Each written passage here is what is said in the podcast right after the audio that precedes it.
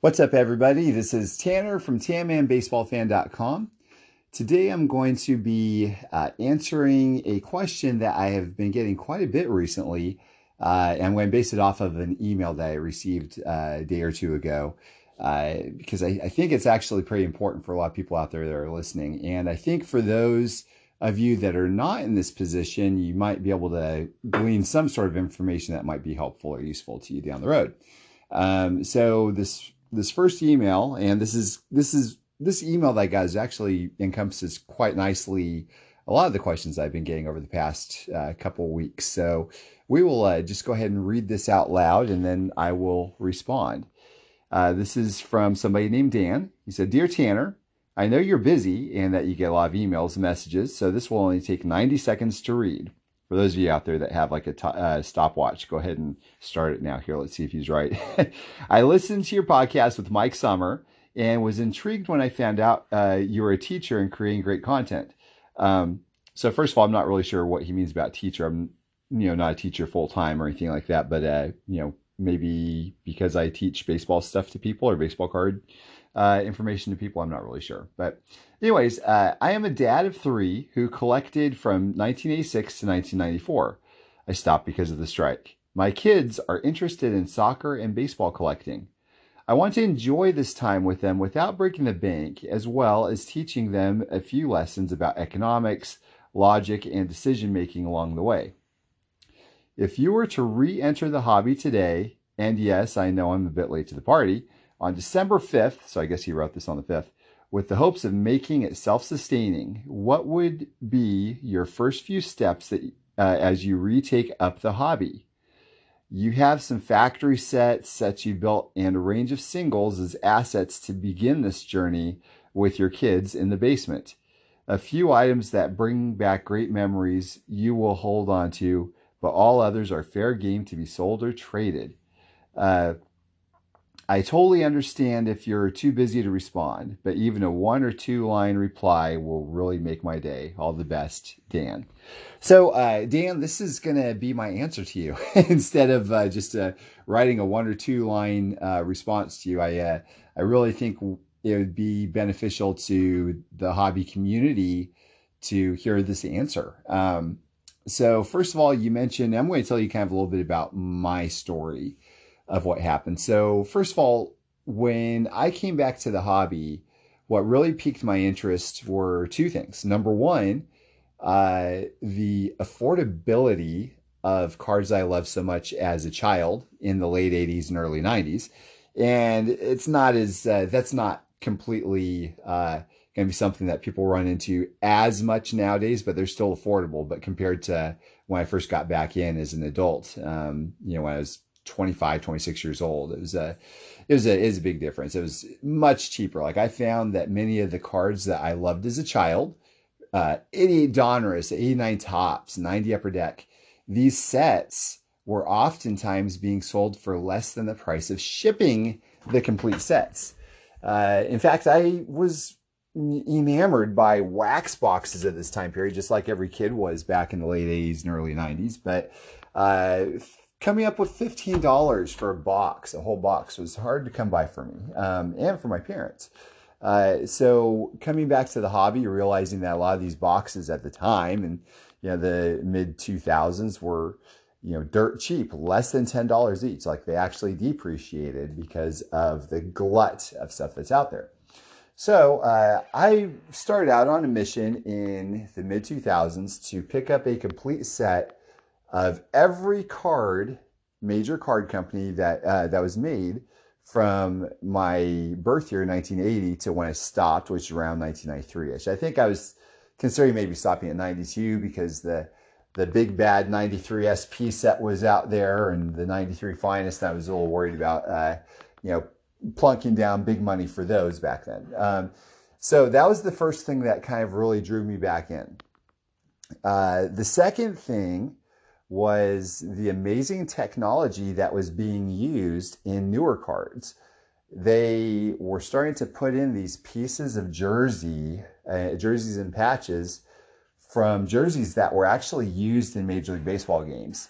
That rocked my world right there. It was incredible. Like, I thought this was like space age technology, pure genius. And on top of that, they also had autographs that they started putting in packs. And there were many things that were noticeably significant to me when comparing pack pulled autographs to their in-person or through the mail signed counterparts. Number one, every card would have an authentication, like a COA, basically printed right into the card. Number two, the card would typically be designed to hold an autograph, so it made it that much more attractive and visually appealing. Number three, you know, the fact that they would use, they would standardize like a certain type of pen to use. So it wouldn't be like some super thick black marker that was, you know, written all over on, you know, 87 Topps card or whatever, you know. So all of these things together just really kind of knocked my socks off. It was a perfect storm. Eventually what I noticed was I got kind of obsessive and addictive in buying these game use cards especially. I was buying all kinds of them. I mean, just, it didn't matter what type of player it was, as long as it had that little 1-inch by 1-inch, you know, square piece of real estate with that fabric. I wanted it because I thought it was the coolest thing ever. So anyways, eventually I looked at what I had and I go, wow, I've got hundreds and hundreds and hundreds of these game used cards, and I don't really care too terribly much about any specific player in here. And every now and then I would come up against like a Jason Giambi or Gary Sheffield or something. And, you know, nowadays it's no big deal. Shoot, I've got a Reggie Jackson bat card that I found in a collection I picked up on a garage sale this last weekend. And it was like $5 or $10 card. I mean, you know, and to think about the significance of that type of card, you'd think to a non-collector, man, it's got to be at least $100 or something, you know, but that wasn't the case. So in any event, the superstar power in my glut of game used cards were few and far between.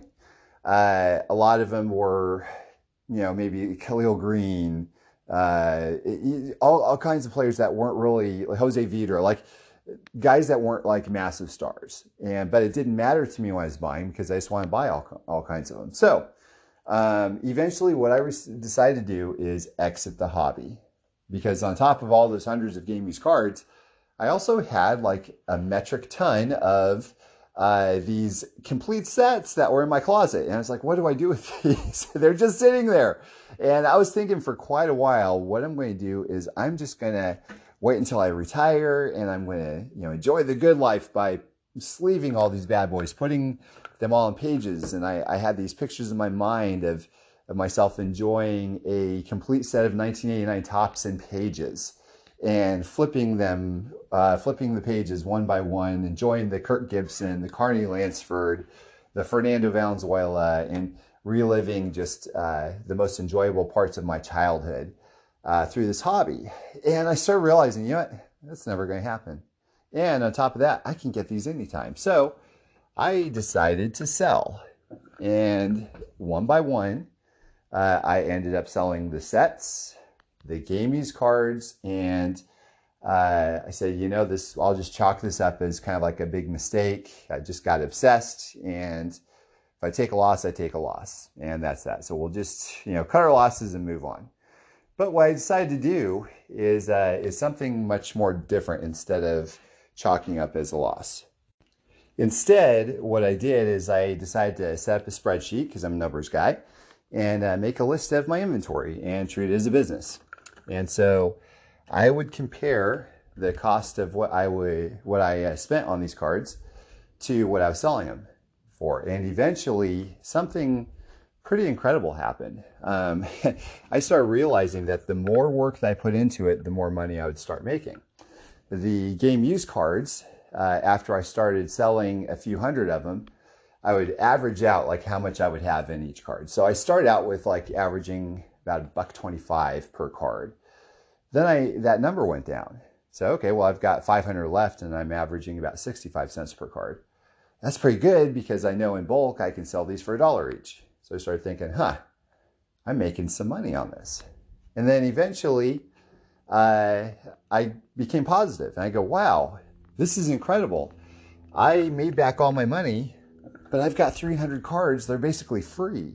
Now, there's something psychological that happened to me right there because here I am sitting in my office with 300 game used cards that I was on fire, red hot, in love with just a mere month or so before this, that are basically free. And yes, you could argue that they weren't free because I spent a lot of time and effort posting pictures and having to deal with people to sell them and ship them and that sort of thing. But it was all kind of fun to me because I wasn't engaged in this activity of making money with things I didn't care about. I was able to have, you know, like be knee deep or neck deep really in baseball cards. And so that made it all the more enjoyable. So, you know, that might be one teachable point there. If you're doing this for yourself or for your kids, anybody out there listening, is, you know, keep a spreadsheet and start treating this as like, maybe like as a business, but also maybe even more applicably as a game. And so that's what I have called this. I've considered this a game. I've mentioned this in my book, Confessions of a Baseball Card Addict, that I call this like the game of cardboard alchemy, where, you know, you basically buy some cards at a certain amount of money and you figure out how you can make money with them. And at the end of the day, you're going to have some cards that you love for free, basically, that didn't cost you anything out of pocket.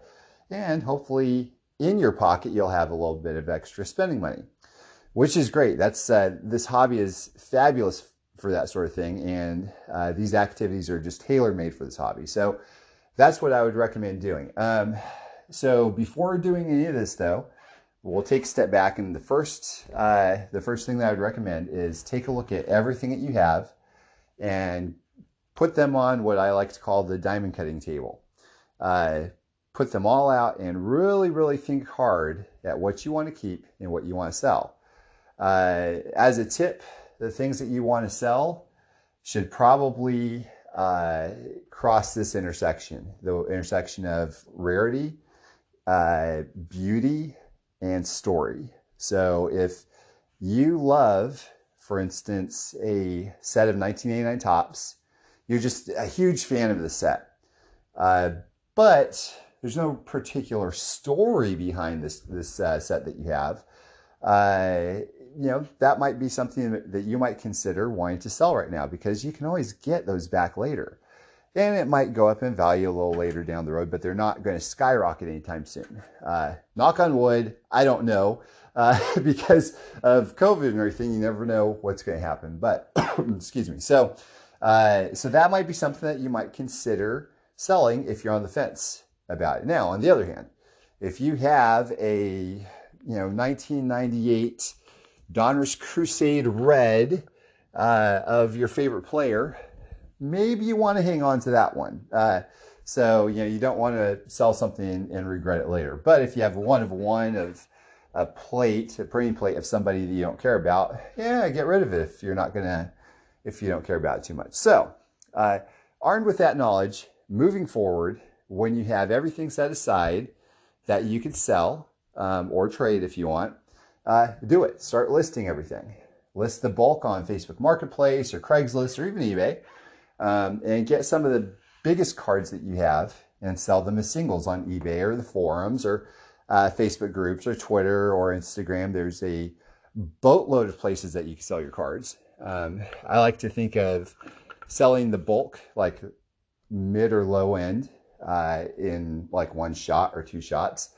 But a lot of this also really comes down to how much you want to invest in terms of time into all of these activities. So when you do this, you might find that you want to squeeze every single penny out of this. This is your hobby and you don't mind spending the time doing it. If that's the case, go wild. Set a whole bunch of buy it now listings on eBay for $1 each or whatever. If you want to do that for cards, or $5 each or $10 each. When I sold my Conseco collection years ago, I made a decision to list everything. If I remember correctly, that was either $20 or more on eBay as singles. So it was a big mix. I would do a number of them in lots. I would do, much larger lots. Some of them were smaller lots, but the singles were always going to be like $20 or more. In fact, I think just as a kind of a fun note, if I remember correctly, I think at one point, nearly like a third of all Conseco cards that were valued at $20 or more on eBay were mine. And that, you still see a lot of these cards that used to be mine of Conseco that are on eBay right now, but in the hands of other collectors and dealers, they're selling them. So it's really, really kind of fun to see where these cards go. But anyway, so that's basically one side of the coin.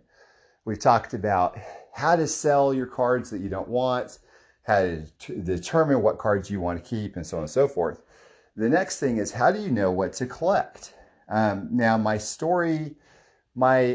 advice would probably change now compared to what I would say 10, 15 years ago.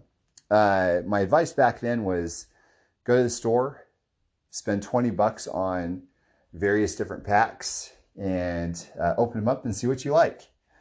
I don't know if I would really say that anymore, because we have just like this enormous glut of cards out there that are being produced. Like, it seems like every week now, I think there was, like, if I remember correctly, don't quote me on this, but I think there were over 100 new releases in 2021 alone when all said and done, which to me is insane because I come from the time period of Topps, Fleer, Score, Donruss, Upper Deck, and then later on, Bowman, Leaf, Stadium Club, Ultra, and then it just kind of went downhill from there, or uphill, depending on how you think of it. So my advice now would be for you to start joining forums like blowoutforums.com, net54baseball.com if you want vintage, and the Facebook groups, Keep It Real, 90s to 2004, Keeping It The Realest, Anything Collectible Goes, getting involved in baseball cards on Twitter and Instagram. And what this is going to do is this is going to allow you to join part of a much larger conversation with other hobbyists that love these cards as much as you do. So that way you can kind of see what other people are collecting, what other people are showing off. And it's not necessarily just a way of keeping your ear to the ground to see what's hot. It's also to be able to see what's out there and what really catches your eye. And so it's kind of hard to describe what that looks like, okay? Because it's just a feeling that you get when you see something. I'll give you an example. This last year, I think Topps released a throwback to 91 Stadium Club, a refractor version of it. And a buddy of mine, Brian, just actually showed me a picture of his Ripken that he posted. Posted a little video for me, private message of it rocking back and forth under the light. And I go, my goodness gracious, that is a gorgeous card. So that effect might happen to you if you start looking online, because everybody shows the cards that they have for sale these days and that they're keeping for their personal collection. So you're obviously not always just looking for these cards that are for sale, but just cards that are in other people's personal collections. So that way you can get a better feel for what's out there. So, you might want to go after a lot of different types of cards, but the way I would characterize the different categories are this. You have pre-war, which is going to be, the really 40s and prior. So, from the 19th century to, really kind of 1952 tops. I think a lot of that stuff is typically going to be considered quote unquote pre-war. Some cards, they're just like absolute art. I love them. I am a massive fan of 19th century baseball. I love T206 cards, Cracker Jack cards. Those are from 1909 to 1915, basically. I'm just a massive fan of pre-war baseball. In fact, aside from Conseco cards, my really kind of oldest or most recent keepers are from 1934. That's 1934 Gowdy, Lou Gehrig.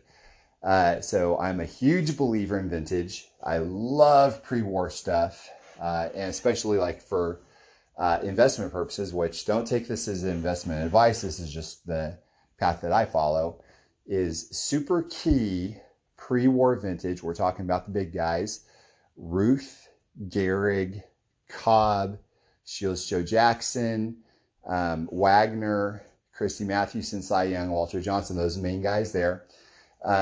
Those are the guys that I am the biggest believer in when it comes to investment, but also in lower grade, so by PSA or SGC, but with as high of eye appeal as possible. And let me kind of expand on that a little bit.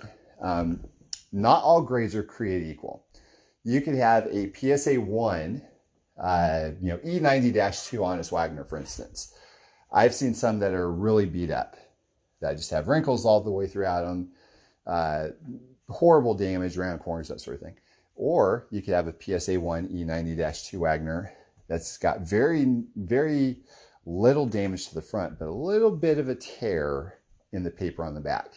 That is what I go after. I love that stuff.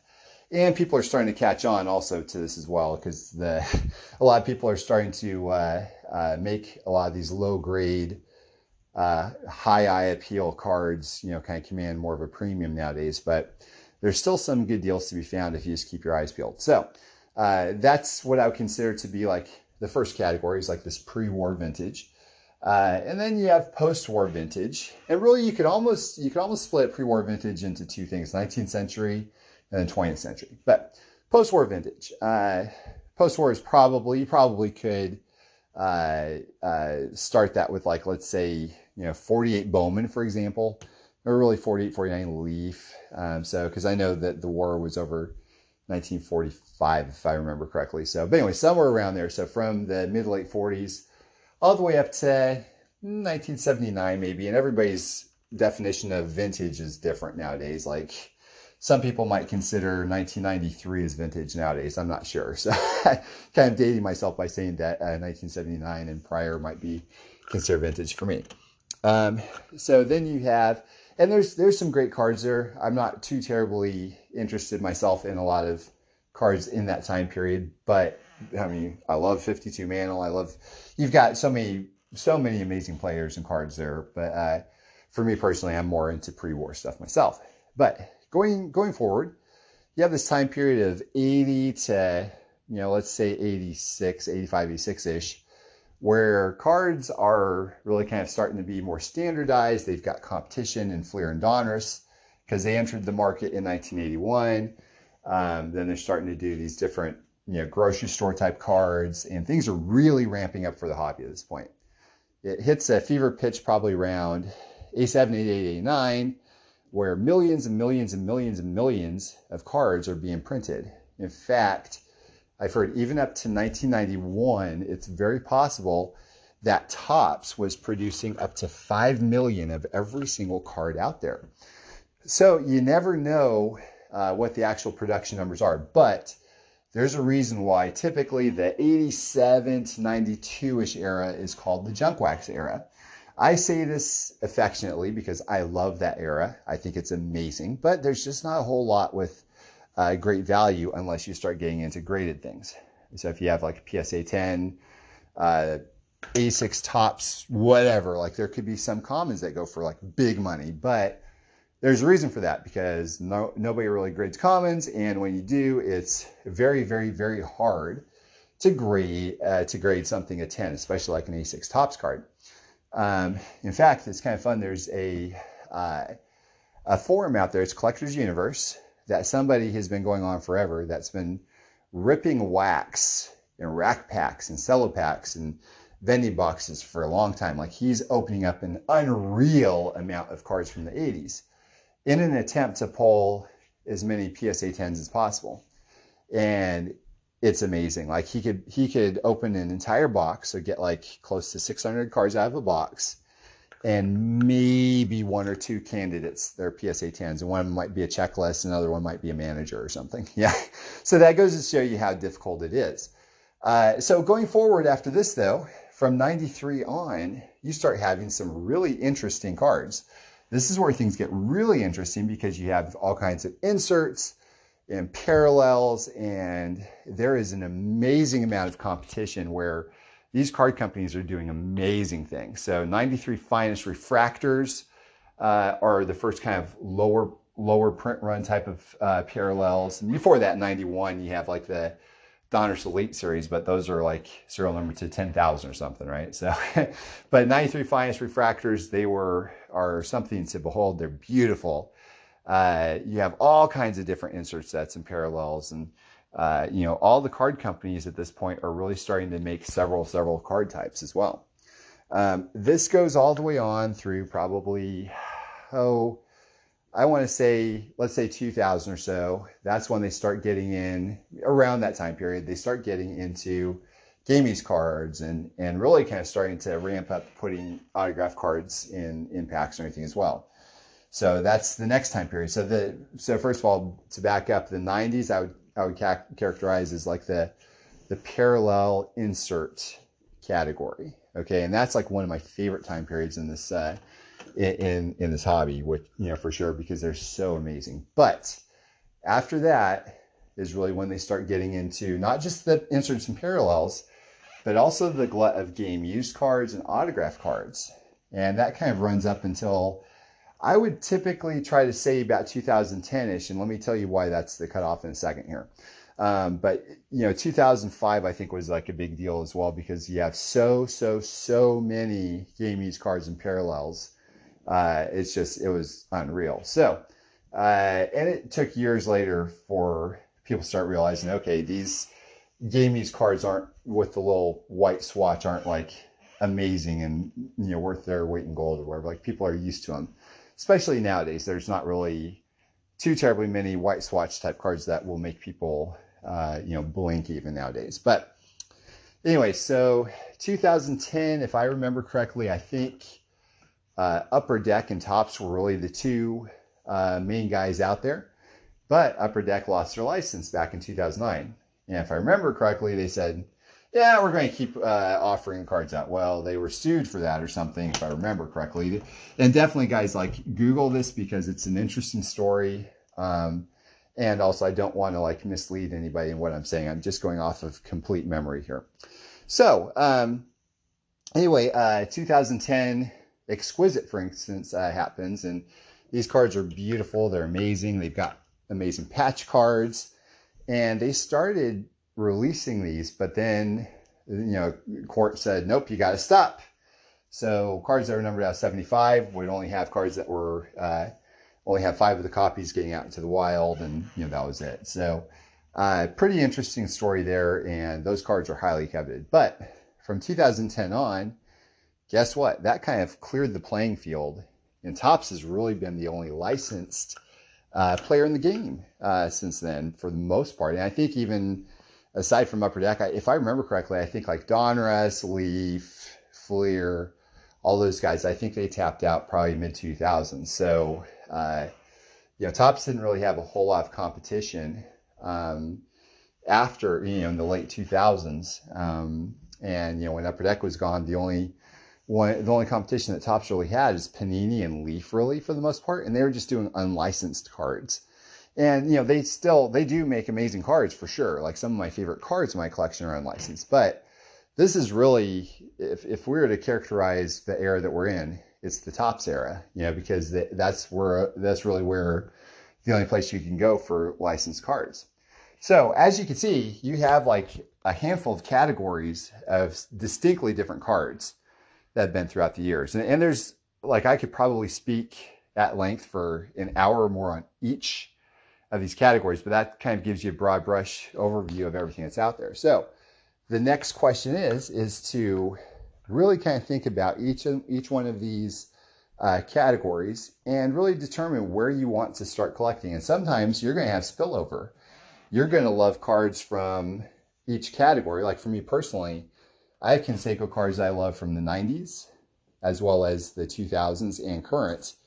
So that's the 3 categories there, but I also love pre-war vintage. So it's 4 categories. So, you know, and, you know, shoot, I love junk wax. I just don't really have a whole lot of it right now, but I will have to remedy that soon. So that's like another category there. So, But that's going to help you out tremendously if you get online and start seeing what other people are posting. And that will give you a good idea of what's out there and what you love and what you are okay about. But really kind of, that'll help you find out exactly what you're super white hot about. Now, when you have that, this next question is, how do I know what to pay for these cards? This is a very big question I get all the time, because you can go on eBay right now. You search 1990 Donruss Bo Jackson. You'll have some that will be 50 cents. You'll have some that will be $100, but virtually all of them should be valued about the same price. So that's a very important thing for you to realize, is to not search eBay for prices, but to search eBay sold prices. Somebody can put something for sale for anything they want. I could literally put up an 88 Topps Canseco up there for sale for right now for $5,000. It doesn't mean it's worth $5,000. The important part is what somebody's willing to pay for it. Now, if you have an eBay store, under the selling research tab, so you go selling and then research on eBay, you can open up something from TerraPeak, if I remember correctly, and that gives you the prices of what things have actually sold for. There's also a website, I don't know if it works anymore, it's 130pt.com. That should give you a good idea for prices as well. So if you're looking to get, for instance, Mark McGuire cards from Allen and Ginter over the past few years, you could actually search to see what his cards have been selling for. If you find out that a patch Allen and Ginter card of McGuire has, out of, say 25, has been selling for $40, you now know that you would be safe spending about $40 and hopefully be able to get it for a little less than that. So that's going to help you tremendously. You do not want to base what you buy them for based solely upon what's for sale currently, because there might only be a couple for sale right now for $125. And there's a reason why they're for sale and not already sold. That said, every now and then, that won't always ring true. So try to give you some guidelines here to go by, but every now and then you'll have some cards that might have a sales history of $40, and maybe the next ones are worth $100 or more, because the quantity has dried up and everybody else has the rest of them locked up in their personal collection. So, you just really kind of have to, start, striking up conversations with people, other collectors, doing research. There's just a lot of stuff to do, but it's all fun. It's enjoyable if you really love this hobby. So those are a few of my thoughts. I could probably go on for a lot longer, but I wanted to give, again, like a kind of a 10,000 foot overview of everything that comes to my mind right now. Hope this is very helpful to you, Dan, as well as anybody else out there that has been having these questions as well. Feel free to always ask other questions for anybody out there that's listening. My email is tanmanbaseballfan@gmail.com. And by the way, one other thing. Number one, of course, I'll plug my book, Confessions of a Baseball Card Addict, available on Amazon. It's on sale right now. And number two, I've been doing a lot of customs for people, custom baseball cards with relic pieces or autographs are cut in for people for Christmas. So if you want something done, message me as well. TanmanBaseballFan@gmail.com, but make sure you get your orders in soon if they're for Christmas. I do these all year round, but if you want to do something for Christmas, hit me up sooner than later. So thank you all for listening. I hope you all have a great rest of your day.